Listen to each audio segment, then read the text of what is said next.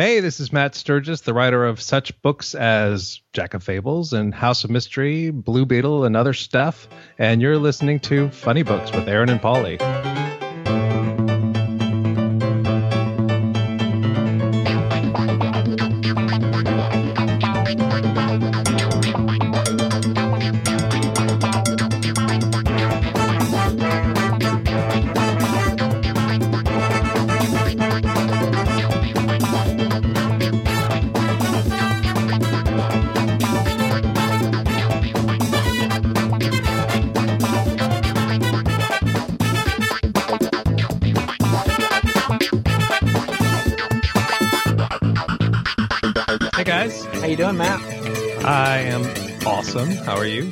Course you are.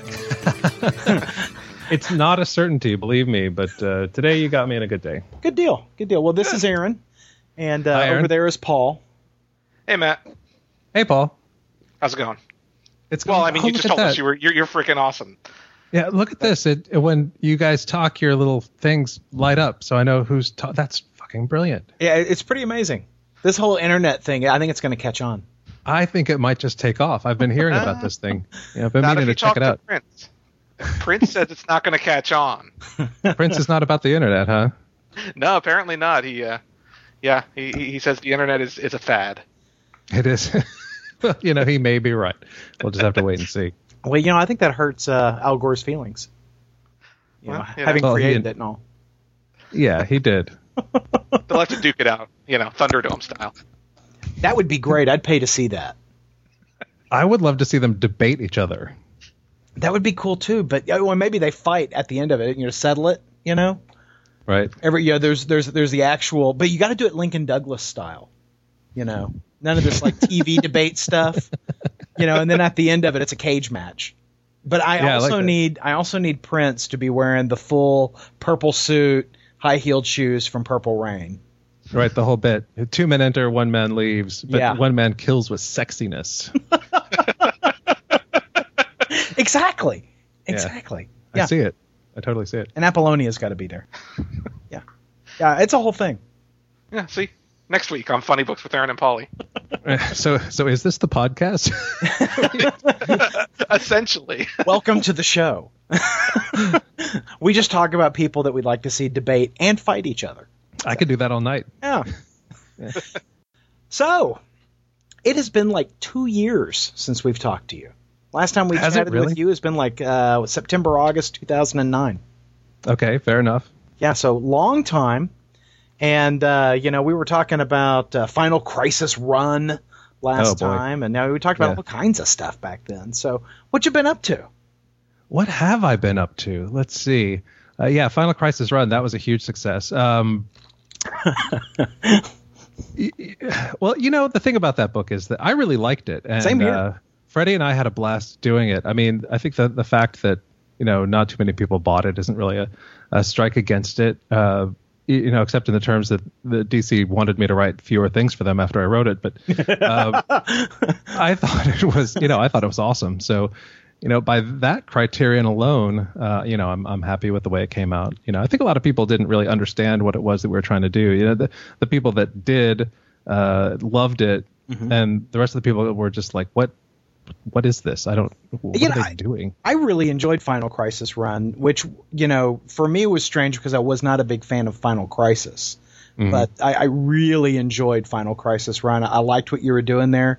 You you took a character that uh, you know is really kind of a, a C level character, and um, he was a bad guy and making bad choices, and terrible things were happening to him. And I just I loved it. I thought it was a lot of fun. Yeah, that was the point. Just Yeah. to have a bad guy doing stupid things and, uh, and having a lot of fun at his expense. Yeah.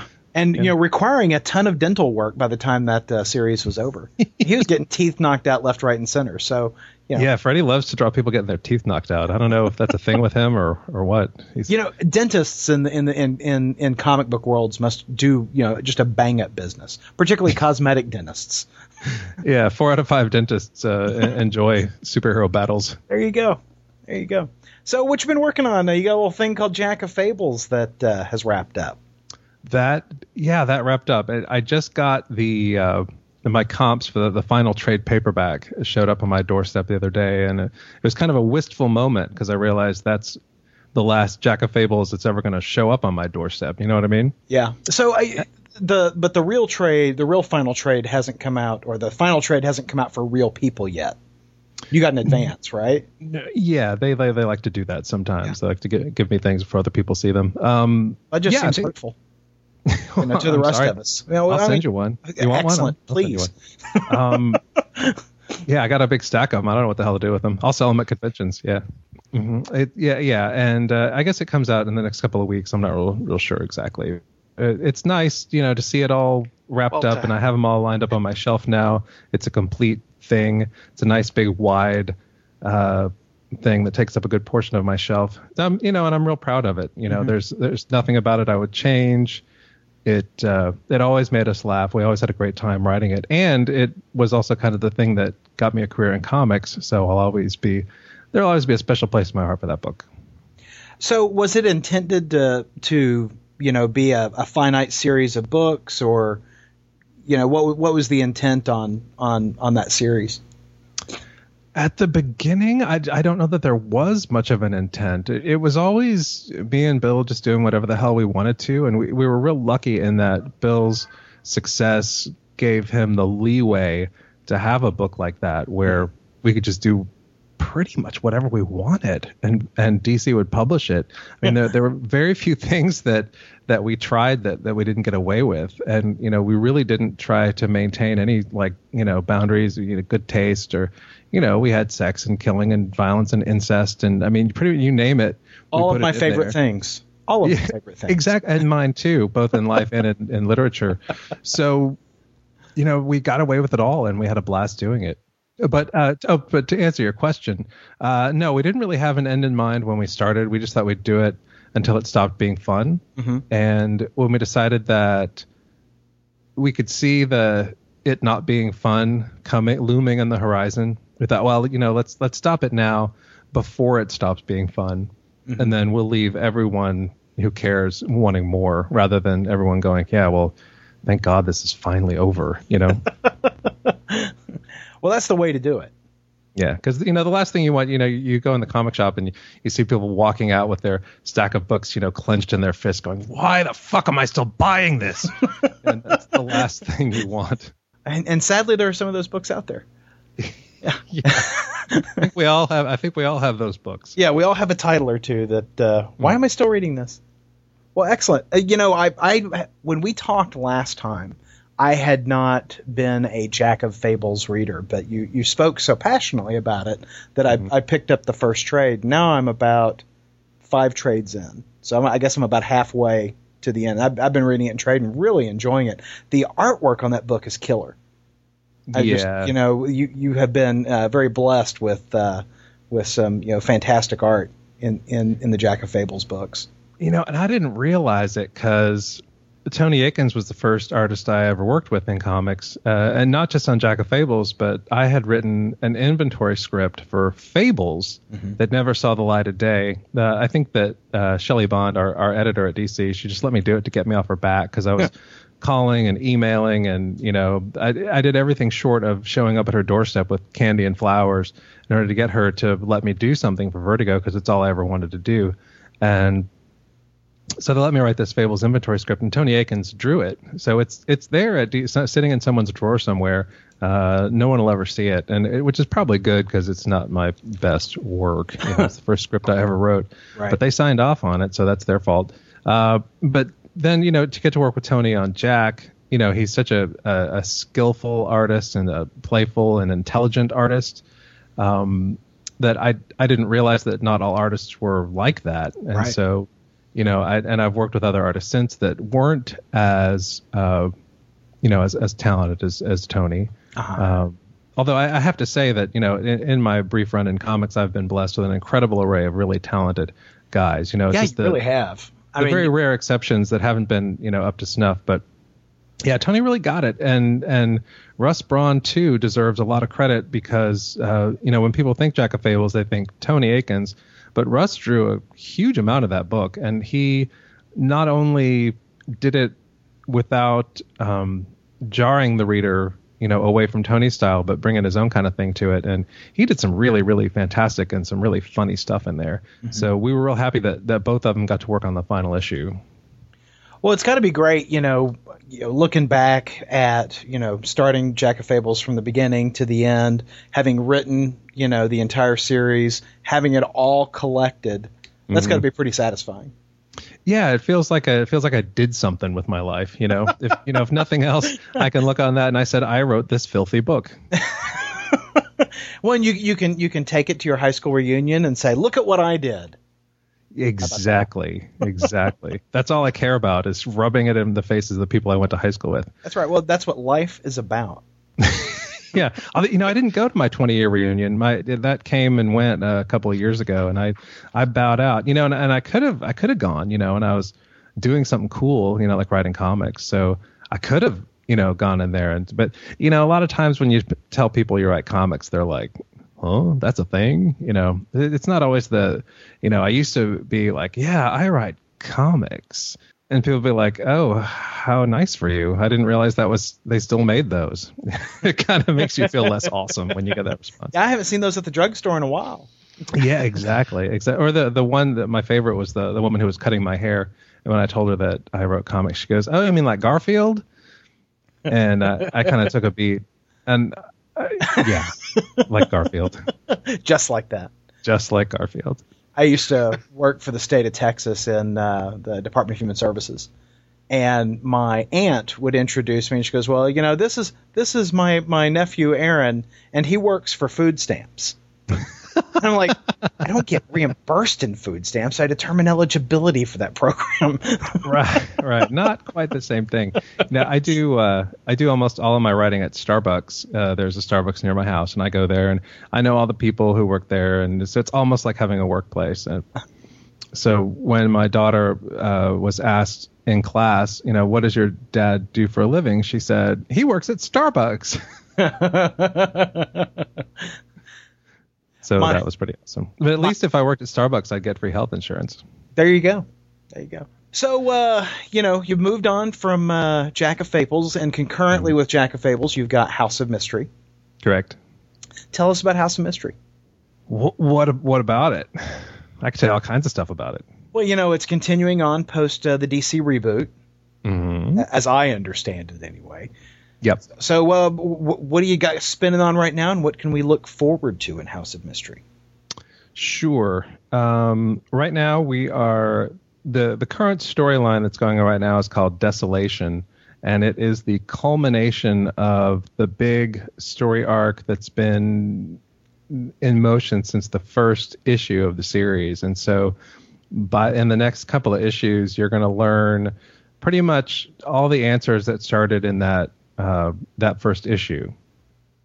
Um, and uh, what remains beyond that, I cannot say. Um, hush, hush, top secret.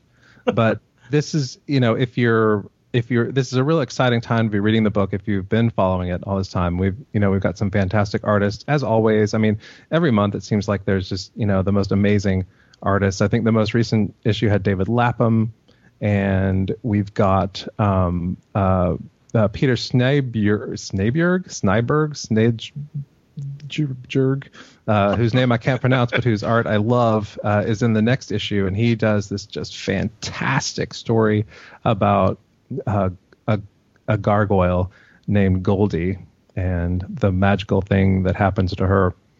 So it's just you know month in month out we have these great guys and, and gals and i just try to write something that they can sink their teeth into. I've been so lucky. Um, issue 36 i had darwin cooke who I, I was terrified to write a story for Darwin Cooke because it's, it's, fucking Darwin Cooke.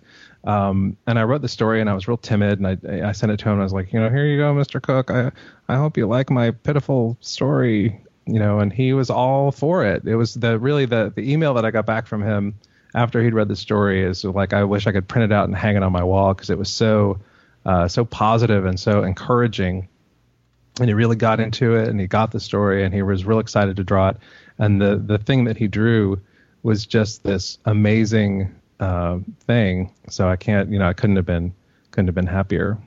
Well, if you were going to pitch House of Mystery to somebody who's who's not picked up this book before, how would you mm-hmm. characterize the book?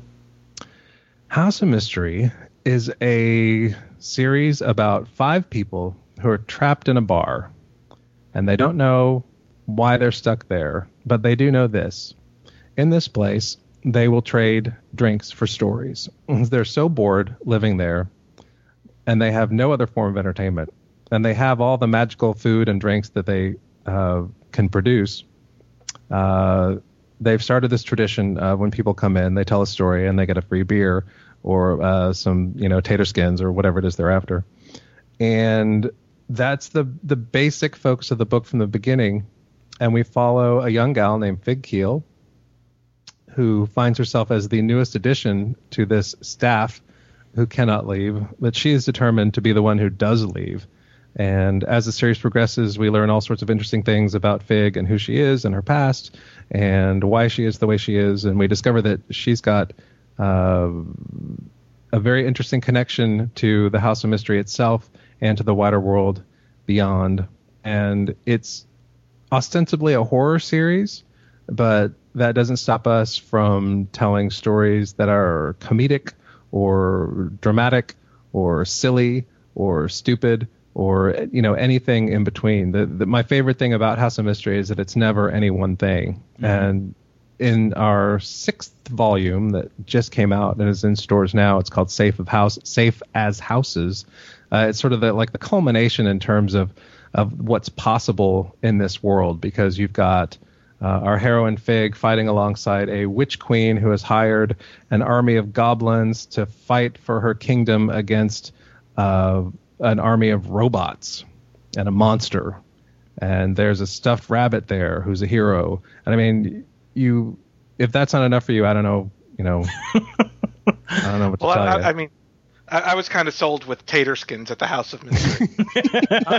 I'm just a little hungry, and I'm curious as to how they taste. Oh, I love tater skins, and they're magical tater skins. So you can only imagine how Isn't great they must be with magic bacon. with I'm sold. magic bacon. Yes, it's perfectly crisp every time. I think we've just discovered a subject of uh, issue 42 of House of Mystery, Yeah, the all bacon issue. the all bacon issue. Yeah, I mean, in. Smith. who love- I mean, everything is better with bacon, right? So why not a right. comic? In fact, what if you? Uh, okay, okay. Picture this: issue forty-two comes out, and it's shrink wrapped, and under the shrink wrap is a piece of bacon. I like it. Who I'd wouldn't pay buy three that? ninety nine for that. Done. Right? Right? I think I'm up to something here. House of Bacon. We're renaming the title. Well, and you know that could be a whole thing for DC. You know, holding the line at bacon.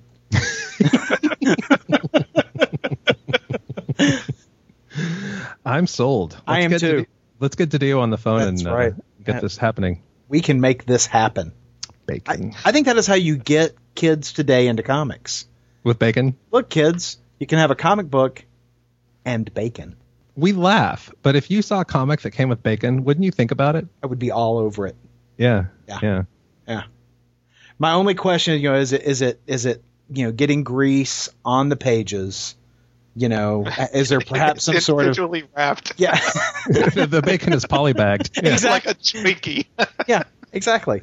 You know, it's like some kind of cellophane, you know, inside the polybag yeah. Would you like your bacon bagged and boarded, sir? Oh, this is the special bacon issue of Fantastic Four. Yeah. All right. Yeah. It, it requires it's a silver age bacon, so you have to use a larger bag. I, I think that I think we're onto something. You know, the '90s have hollow foil gatefold covers. hmm You know, I think you know bacon in your comics. Yeah, no, I this is gonna be a thing. I, I could see it now. Yeah, it's gonna be a thing. Huge, huge. Yeah. I just want to make sure that I get royalties from because this was my idea. I'm gonna get I'm gonna get a patent on right this. now, right Yeah. now. Yeah, it's your comic. Right? I want to make sure we get royalties. Yeah, but we get we get to bust the news on our podcast, Paul. Yeah. Funny Books Exclusive. exclusive. Matt Sturges launches DC's Bacon Initiative. the bacon initiative. I like it. Coming this October. So, it does it's a Vertigo book. Does House of Mystery exist outside of the DC continuity? It does. You know where it exists is more than anything in the Sandman continuity, which, you know, I guess by extension takes place in the DCU.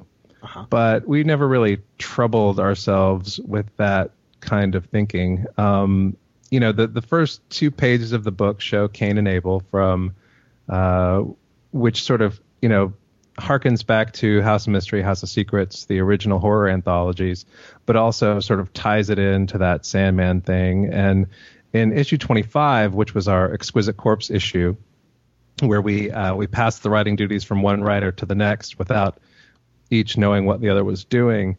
Uh, a lot of that Sandman stuff brought, you know, we brought in Lucien the librarian and Eve from the cave and all that stuff.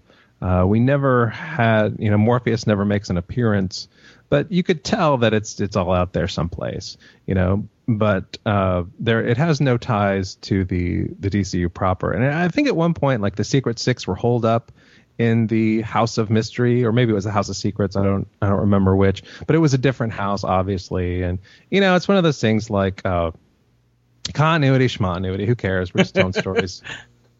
So, are are you are you doing anything else for uh, DC in the in the coming reboot? Uh, my name does not appear on any of the books in the upcoming reboot. No. Uh, t- not at this time. No indication of that. Uh, so, so you, you, can't talk about it. That's what he's saying, Aaron. He just. I, that's what I'm hearing. No, I'm just trying to make myself feel better by not just saying no. uh, yeah, no, I'm not. Um, no, there are no plans uh, to do that. Which is not to say that that I won't do something in the future. Uh, like the door's not closed by any stretch of the imagination. It's just that uh, there was I was talking to him about a particular uh, one particular project. Uh, which I obviously can't name, but it just it didn't come together. Uh, we had different ideas about what we wanted it to be, and you know, I've kind of reached a point in my career where I only want to do books that I think are are awesome, uh, things that I'm really sold on. You know, and I've I've done things in the past uh, that I wasn't completely sold on, and it, it's come around to bite me in the ass. So from now on, you know, my my intention is to only do things where I'm proud to have my name on it, uh, and that's and that's what I'm doing. And I've got some things coming up that I'm pretty excited about. Are those things you can talk about? Of course not. Of course. But uh, if you watch the skies uh, at San Diego Comic Con, there will be an announcement of my newest project, which is a creator owned graphic novel that I'm really excited about. Oh, very exciting. Mm-hmm. Exciting. Um, I wish I could tell you more about it. You know, I've been sworn to secrecy, and my sure. my hide will be flayed if I say anything more. But uh, I will say that it is a uh, it's sort of a darkly comic book. It's definitely more Jack of Fables than say Blue Beetle. Mm-hmm. Um, and you know, I've kind of been given free reign to uh, to really go off the wall and, and tell a really fun story that that I want to tell. So I, I I think it's going to be great. Can you tell us which publisher you're doing it with? I cannot. That's part of the secret. um, and which which will make perfect sense when it's announced. Okay. That's all I can say. Okay. I'm trying not to be too hurt about this, but okay. Right. It's a thing about a thing, and some people are publishing it. And isn't that enough for you? Uh, you know, you're right. It is. Uh, press release. I've been really Don't be so greedy. yeah, you guys have it here first. Matthew Sturges is doing something with someone. so, Sometime so the, the, the way I, I hear in my head the conversations that you had with uh, DC is that mm-hmm. y'all talked about a project. You, they mm-hmm. had an idea about it. You had a different idea about the project. And at mm-hmm. some point in this conversation, you stood up and said, "Do you know who I am? I'm Matthew Damn Sturges," and flipped the table and walked out. Do I have that about right? Yeah, except it was a phone call, so I slammed the phone down into its cradle, uh, which it, it, required me to go back in time to a time when they actually had phones, phones and you could slam into cradles. Yeah, uh, but it was really worth it to yeah. get. I, you know, you go to hell. I told Dan DiDio, and that's so not what happened. No, it was. Uh, it, it, was. You know, I I love uh, the editor that I was talking to about that that project, and um, after going back and forth, we both just decided that it, it wasn't it wasn't sure. working out. It wasn't any, you know, it wasn't any. There was no like, oh, you know, this is you're putting me through hell. It was nothing like that. It was very, very friendly. So when when we chatted way back in 2009, mm-hmm. um, you had had you know shared with us on that on that uh, episode that DC was the only publisher that you had done comic book work for. At the time, that was true. Yes. And now you're doing work for IDW and uh, Mhm. doc- doing a Doctor Who book.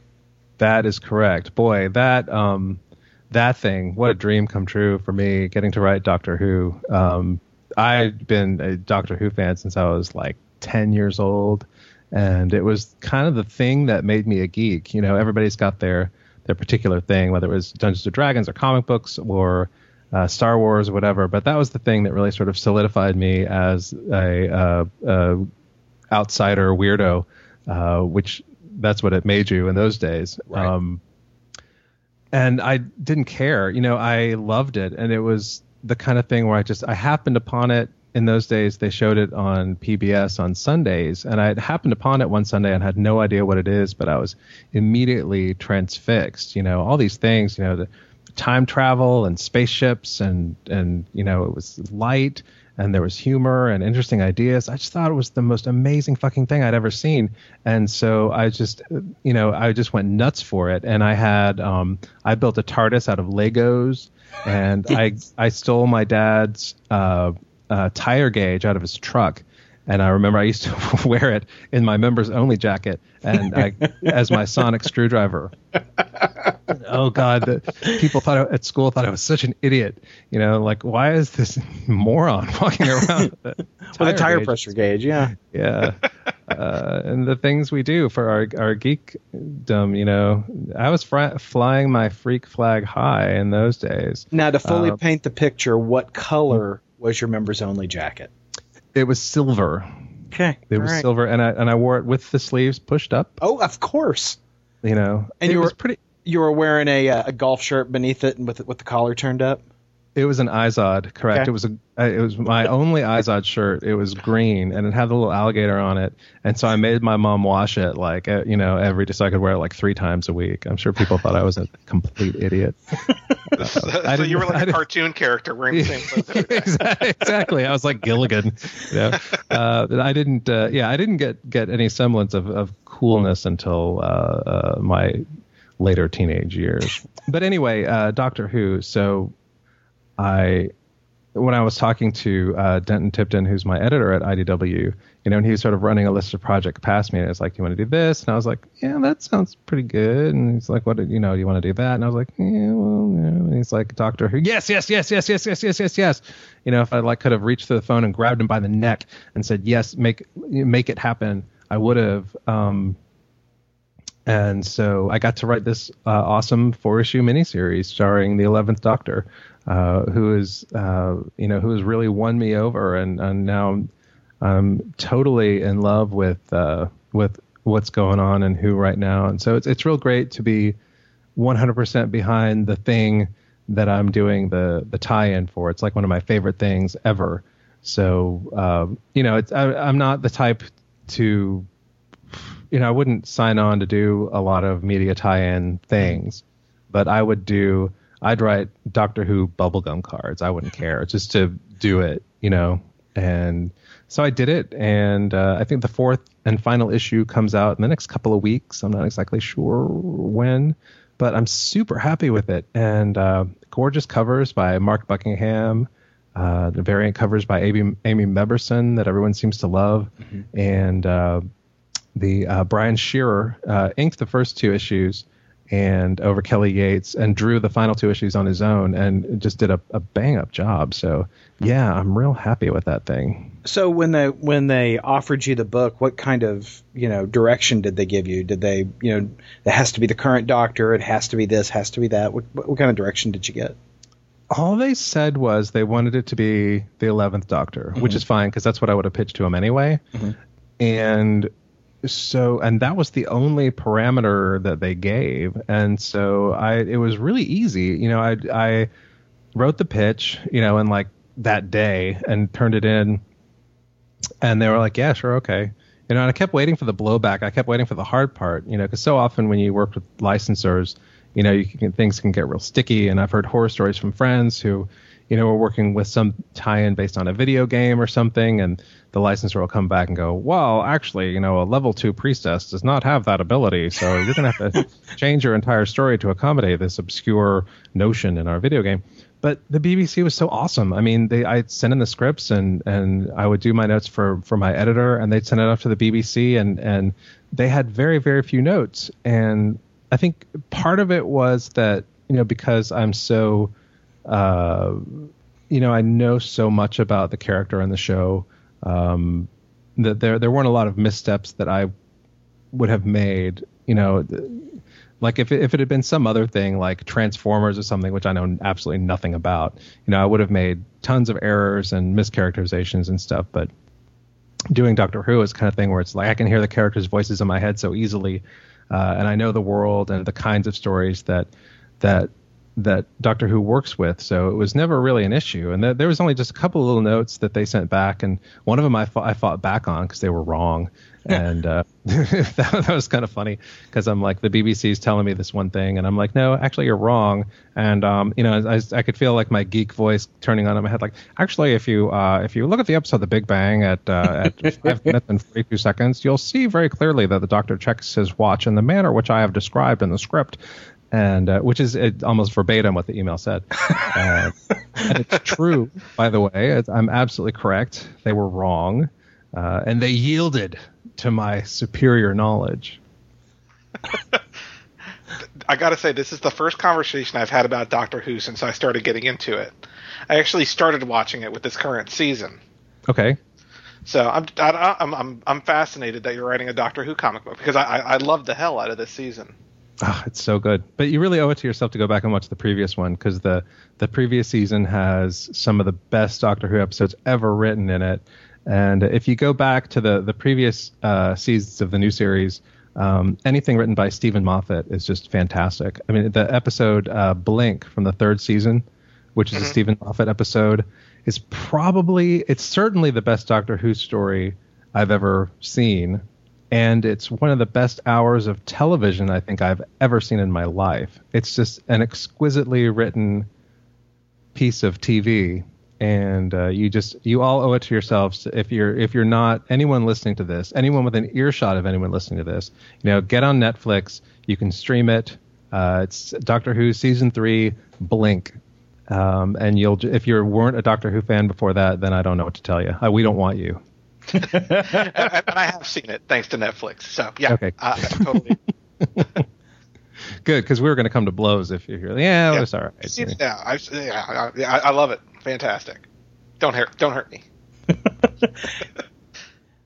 so yeah, since you've wrapped up uh, this series of, of, your your Doctor Who story, will you be doing another one?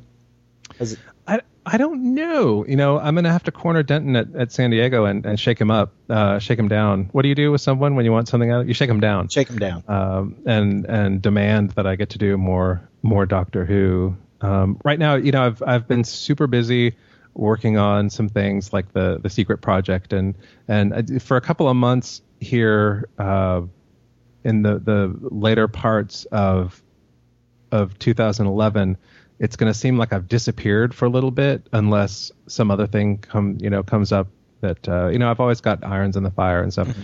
But uh, I'm actually sort of like uh, uh I have a, a, a, several things that are I'm working on, but that just haven't been announced that I can't talk about, and so I'm not disappearing. I'm just uh, maybe I'm molting or hibernating like a You've bear. gone into your cocoon. I have, and I will emerge. A beautiful butterfly. I will.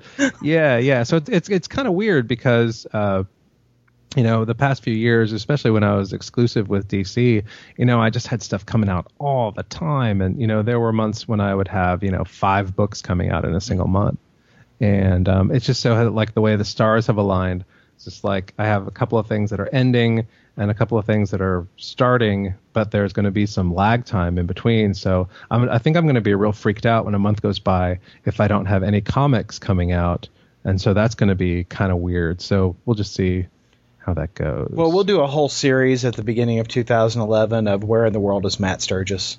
Yeah, that would be great. Or whatever you know, happened whatever, to Matt Sturges. Whatever happened to Matt Sturges? Yeah, Matt Sturges behind the comics. That's right. That's right. The Funny Books True Hollywood story. yes. but you know what's what's interesting is that the the the big project that's getting announced at San Diego is a uh, a series of graphic novels. So since it won't be monthly comics, it's you know it's not coming out every month. It's coming out every six months or every eight months or however often it, it happens. More like in the you know the book publishing world, and so there's this fear that kind of grips me when I think about it of like, well, God, is it, are they all going to forget me? You know, during during the midtime, especially because the you know talking about some of the other projects I'm talking about are also graphic novel projects. So it's kind of weird thinking in terms of of things that aren't monthly comics, but the market is changing. Absolutely. And monthly comics are something that I think you're going to see less and less of over time. Um, you, I think you're going to see a lot more digital, and I think you're going to see a lot more graphic novels because there's not the money in printing periodicals anymore, and No. and more and more they function as you know essentially advertisement for trade paperbacks that do make money. Right. So you know, DC holding the line at 2.99 is they're they're holding the line at you know uh, doing the best they can to you know get some revenue out of these things while still pushing the trade paperbacks and and God bless them because I think we you know we love our monthly comic books you know and I think we should hold on to them for as, as long as we can but I don't think anybody knows what the future holds for comics. You know we all have our ideas and you know I think the iPad definitely shook things up and will continue to. And you know i see more and more people reading digital comics and and i certainly see you know every time an issue of one of my comics comes out it's available you know on any number of bittorrent sites to be downloaded. Yeah. um, and in fact, uh, I don't know if I'm if I'm supposed to admit this or not, but once I was uh, I was writing uh, an issue of uh, maybe House of Mystery, and I needed to do some. I needed a reference, and I uh, didn't have my books with me because I was out at the Starbucks, of course. And so I like a bit torn into this issue of my own comic. Like, do I get in trouble if I do that? like, yeah, I'm afraid so. oh shit! Do we do we need to edit this out? So like, don't come? I don't know. But kids, don't illegally download your comics for God's sake. You know the you know, and I talk to people who who download comics, and I understand. You know, I don't because I am in a creative field. Um, you know, I've I've come to understand a lot more the position of people who are you know against the the idea of, of you know pirating stuff, and I totally get that. Um, in comics, it is especially deadly Oh, yeah. because the difference between publication and cancellation. Uh, so many of the, the books that you love are hovering right above that line, and the margin is so close that I mean, you know, think of your favorite Vertigo title, um, you know, a book like The Unknown Soldier. If a thousand people were downloading that and not buying it, those thousand people, had they been buying the book, could have saved that book. Yeah. You know, so it's not we're not talking about millions of of of of thing. I mean, it's just like the difference is so scant uh, that I mean, you're really kind of shooting yourself in the foot if you download comics. So I I don't pro- profess to know anything about any other industry, nor would I tell anyone what to do. But I really, you know, if you are downloading comics illegally, I just I really wish you'd stop because you're hurting comics by doing that, and that's like no lie. It's actually really true. Well, and I think that's what's so um, impressive about DC's initiative to have day and date releases. You know, That is a very good thing. That is a great idea.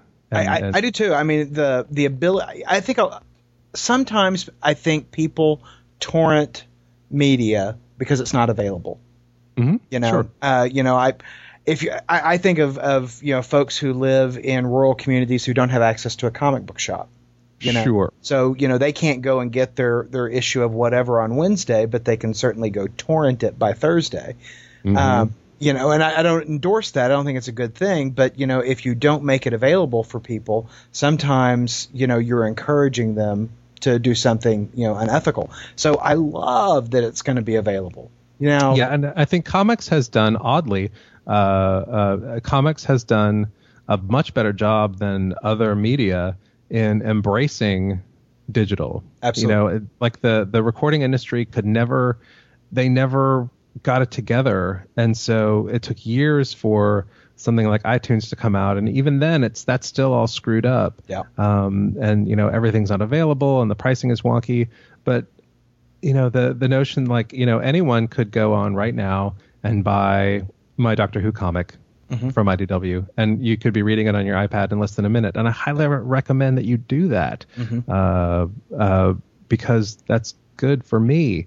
Uh, but yeah, it's just it's just such a smart thing, and and really the the ability now that the kind of devices that are getting sold just you know by the by the truckload Yeah. uh, that can display comics in a really great way to where it's almost to the point where it's a superior format than the the periodical and maybe maybe I'll get you know crucified for saying that but I mean a, a beautiful comic on a beautiful screen uh, that I can download and and flip through without having to you know g- you know put on pants that's a pretty uh, astounding thing Yeah. and you know and it's hard because you know the direct market is such a, a, a central thing the idea of the comic book store is so integral to comic books in a way that i don't think even record stores Yeah.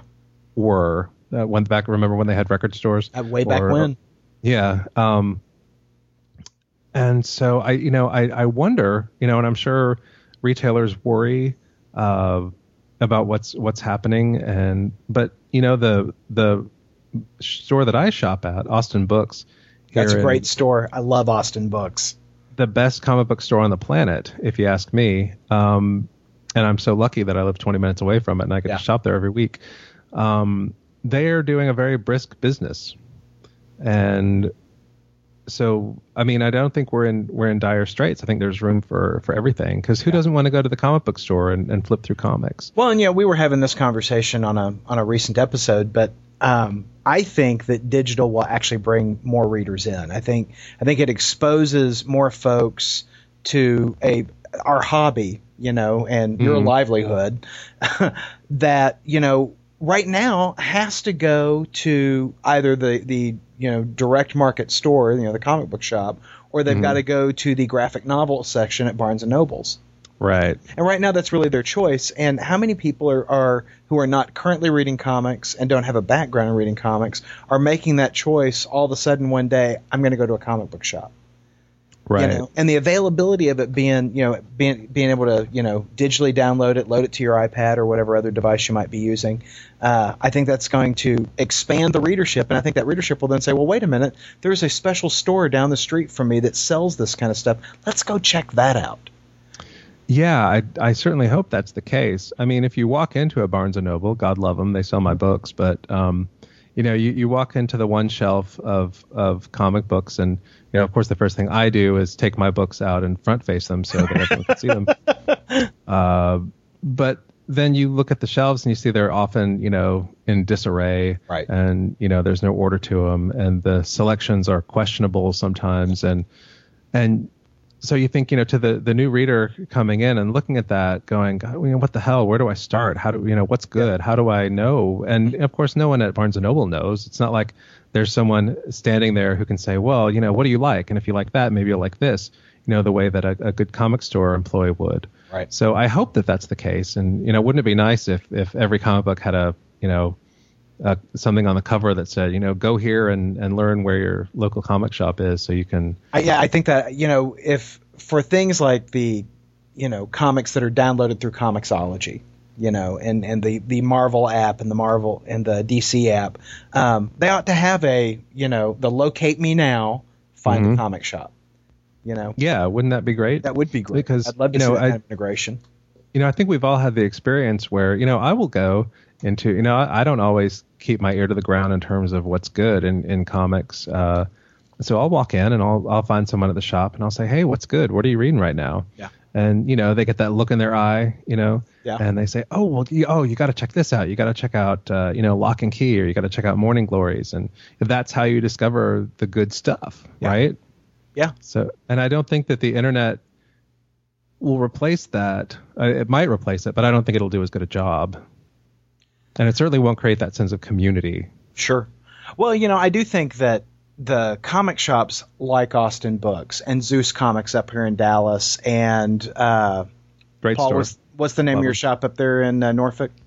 Local Heroes Local Comics. These are all shops that do a fantastic job of, you know, moving their product, building a community. I mean, they're just fantastic shops. I think those guys will succeed in the advent of a digital market.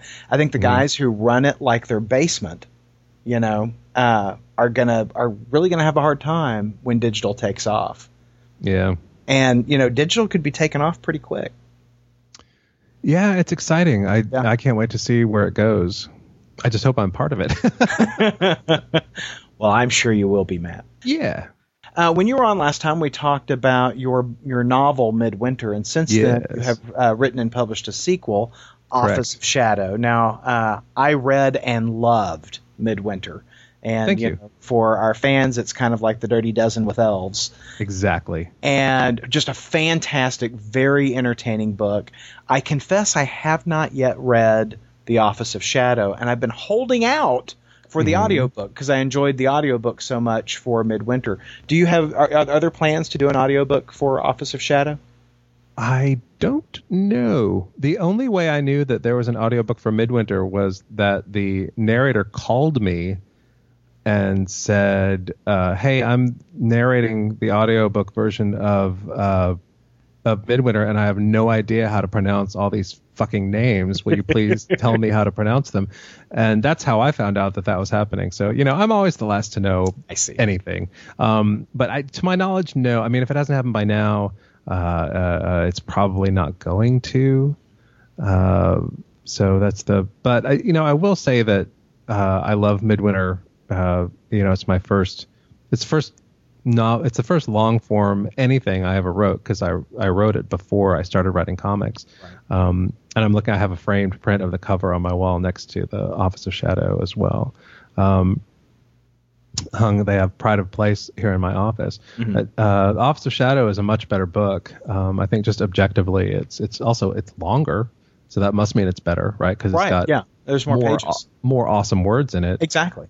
Um, and that that if if Midwinter is the Dirty Dozen with elves, the Office of Shadow is a Cold War spy thriller with elves, and I think that it, uh, you know, I'm no George R. R. Martin, but I think that that people who enjoy uh, the Song of Ice and Fire would also probably enjoy Office of Shadow because they share a lot of common themes, common elements. Uh, my book has many, many fewer characters, but that's really not saying much, I guess. And mine also doesn't have an HBO miniseries, Ah. uh, so there's that. What about incest? Is there incest?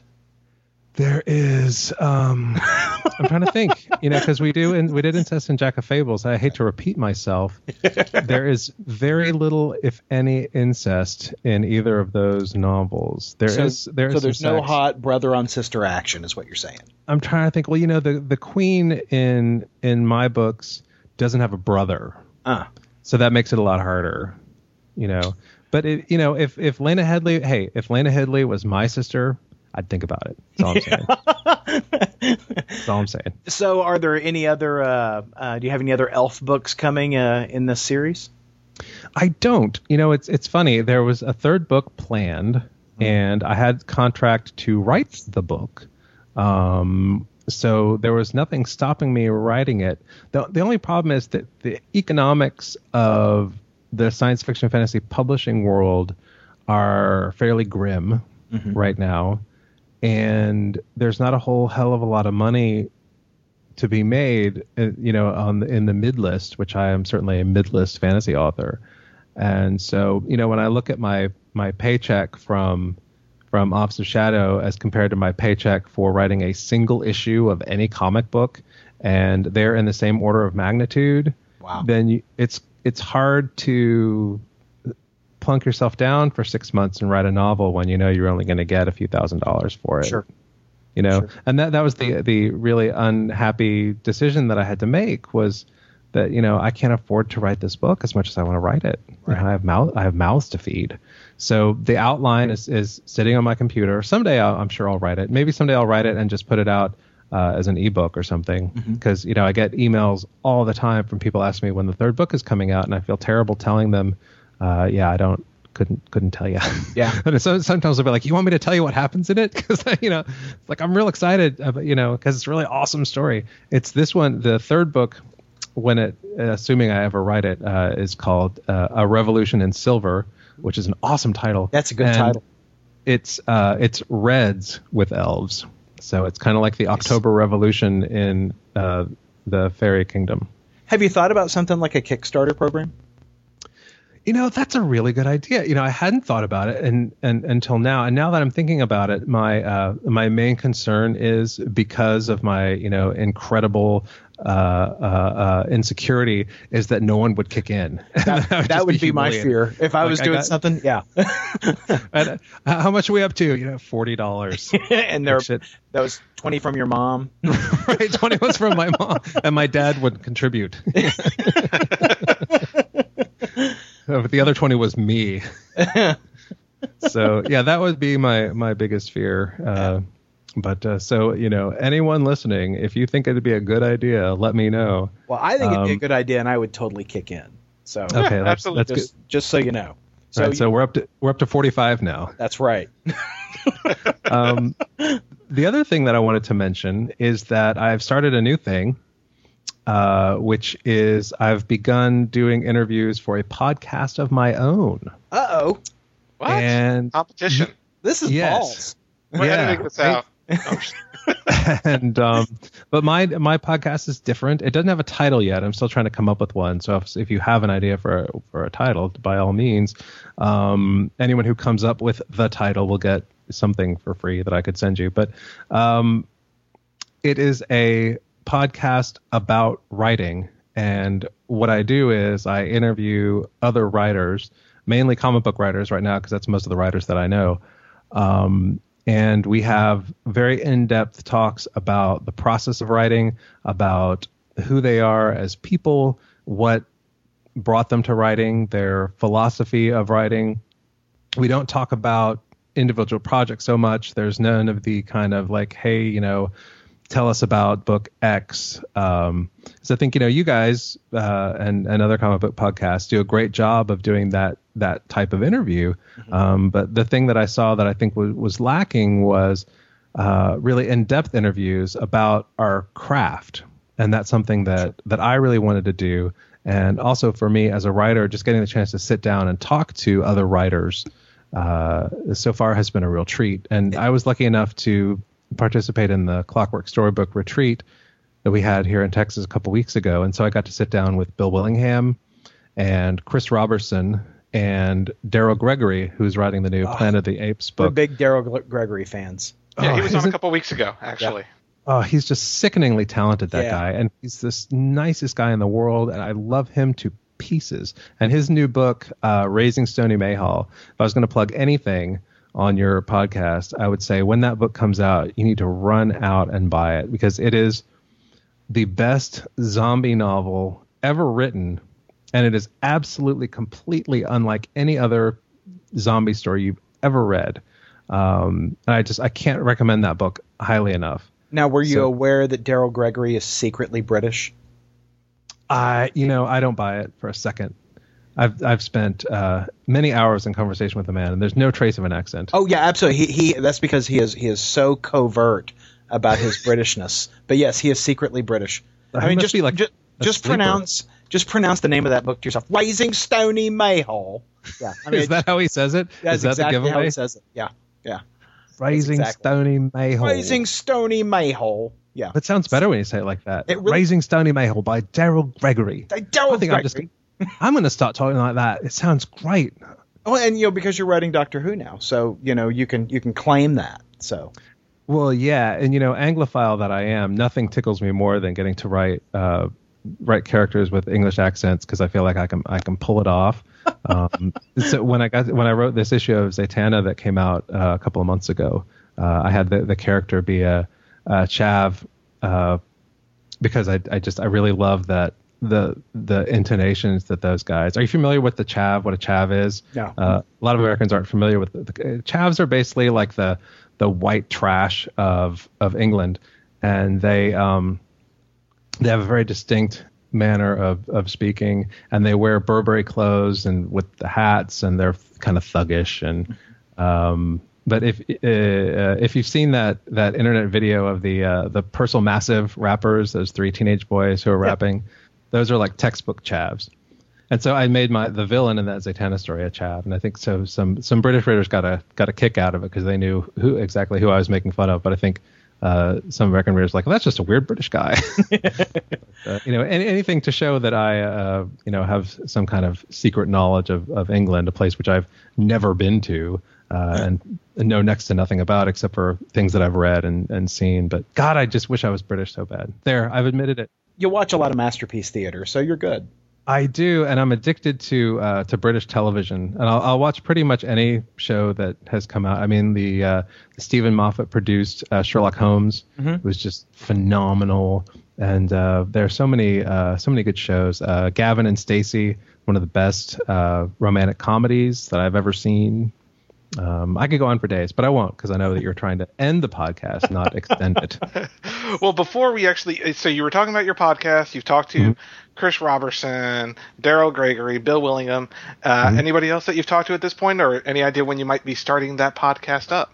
Well, I like you know I just started two weeks ago. I was kind of going back and forth, like, was I really going to do this? Was I going to commit the time to really you know do it? And because I you know I got to edit the thing and stuff and make the website and all that. And I don't know, maybe you guys know how to do that, but I'm still working it out. Um, cough, cough. We know where you can house it. yeah, we'll host that for you. Yeah. Um, all right. Well, maybe we can talk after the show. But um, yeah, I'm I'm putting together a list of people that I'm going to try and and corner uh, in San Diego. And you know, one of the nice things about being a writer is that I know lots of writers, and so it's it's easy for me to cajole people into sitting down and and really having an in-depth conversation, you know, and that's that's really what I'm looking for. So I'm hoping it'll be something that, that people really enjoy and, and get a lot out of, especially if they are writers or aspiring writers who want kind of a look under the hood of, you know, how how experienced writers think and how they approach their craft and stuff like that. Well, we would be happy to pimp that for you. So, you know, when you're ready to uh, release your first episode, let us know, and, and we'll pimp it on the website because I, I, I, know that I would love to listen to it. So, and I know great. Our, our listeners would as well. Appreciated much. Absolutely. Well, Matt, thanks so much for coming out. Thank you for having me. I really appreciate it. Uh, love talking to you guys uh, as before, and uh, let's do it again. You know, we don't have to wait two years. I, we don't. We don't. I, you know, I, I, know that you and Paul were beefing for a while there, and uh, I'm just glad to see that you two could put it back together. Yeah, you know, it's an East Coast West Coast thing. I know. I don't. Yeah. You know. Let's not bring it up. You know. If we, you know, if we start going down that road now, who knows what you know? That's right. Knives could be drawn. I, I don't yeah, want to get into it. About That's right. You know. Yeah, you know, just keep your mouth shut. Paul knows what he did. Right. oh, God. End the podcast. Hurry. Excellent. Thanks so much, Matt. Uh, my pleasure. Podcast theme music graciously provided by Mark Andrew Pope. For more information, visit markandrewpope.com. Funny Books with Aaron and Polly is a production of ideologyofmadness.com. No Spider Man clones were harmed in the production of this podcast.